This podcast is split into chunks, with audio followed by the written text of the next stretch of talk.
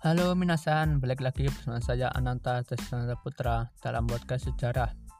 Kali ini saya akan membahas tentang terjadinya perang Indochina dan dampak terjadinya.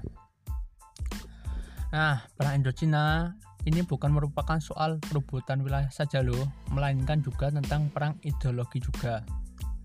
Nah, langsung tanpa basa-basi lagi, langsung saja ke terjadinya perang Indochina terjadinya perang Indochina ialah serangkaian peperangan yang terjadi di wilayah Indochina berawal dari tahun 1946 sampai tahun 1991.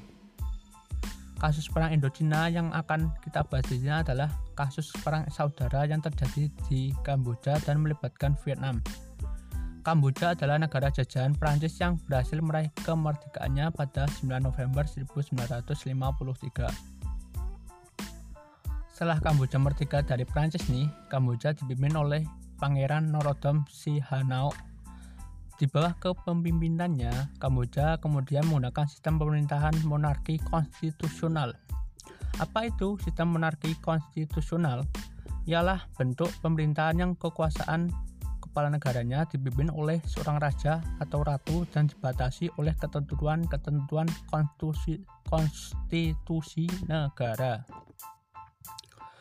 Pada saat itu, kaum komunis Vietnam diperbolehkan menggunakan pelabuhan yang berada di Kamboja untuk memasok persenjataan dan makanan. Bukan cuma Vietnam, Amerika juga diberi izin untuk mengebom tempat bersembunyinya pasukan Viet Cong di Kamboja. Kebijakan ini ternyata mendapat tentangan dari banyak pihak. Gimana enggak? Dengan memberikan izin kepada Vietnam dan Amerika, sama saja memberikan Kamboja sebagai wilayah peperangan Vietnam. Banyaknya tantangan Muna, Muna membuat Norodok Sinahu digulingkan dari jabatannya sebagai raja oleh Jenderal Lok Nol pada tanggal 18 Maret 1970. Nah, Kamboja kemudian merubah menjadi republik dan Jenderal Lok Non naik menjadi Presiden Republik Hammer Republik Hammer adalah negara sayap kanan yang mendukung Amerika Serikat atau AS. Mengetahui kabar bahwa Kamboja berubah menjadi sayap kanan AS, membuat Norodom Sinaho yang tersingkir ke Beijing bergabung dengan Hammer Merah. Hammer Merah adalah sebuah organisasi kecil berpaham komunis. Nah, Hammer Merah ini merupakan menentang upaya-upaya pengeboman yang dilakukan oleh Amerika Serikat terhadap Vietnam Utara.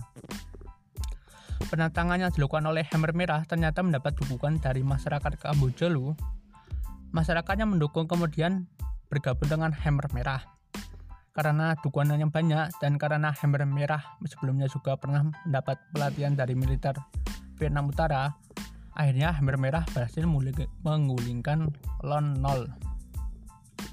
Hammer Merah mulai menguasai Kamboja dan Pol Pot menggunakan merupakan pemimpin organisasi ini sekaligus pengagum komunisme Mao atau Tiongkok.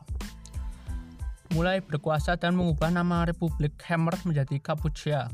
Hammer Merah punya slogan yang terkenal yaitu To spare you is not profit, to destroy you is no loss. Menyelamatkan Anda tidak ada untungnya dan menghancurkan Anda tidak ada ruginya. Hammer Merah, pimpinan Hammer Merah, Pol Pot. Masyarakat Kamboja di bawah kekuasaan Hammer Merah diwajibkan untuk bekerja sebagai buruh petani, dilarang pakai kacamata, dilarang menguasai bahasa asing, bahkan dilarang ketawa dan menangis.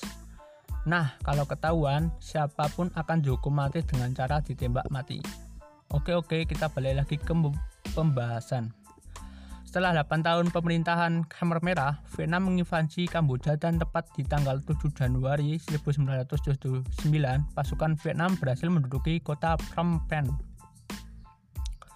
Karena invasi yang dilakukan Vietnam Selatan menyebabkan pemerintahan Khmer Merah di bawah pimpinan Pol Pot yang anti Vietnam Selatan pun jatuh. Pol Pot tersingkir sampai ke perbatasan Thailand. Tapi Pol Pot tidak mau menyerah begitu saja. Ia memberikan perlawanan dengan melakukan perang gerilya. Ketika itu, pimpinan Hammer Merah digantikan oleh Keu Sampar. Tujuannya untuk menghilangkan citra buruk Hammer Merah dan mendapat dukungan internasional. Vietnam pun kemudian membentuk Republik Rakyat Kamboja atau People Republic of Kampuchea atau PRK. Kamu masih ingat Norodom Sinau kan? Ya, ia kemudian berkoalisi dengan dua faksi lainnya untuk membentuk pemerintahan tandingan dari yang dibuat Vietnam yaitu PRK. Koalisi itu disebut Coalition Government of Democracy Kampuchea atau disingkat CD, CGDK.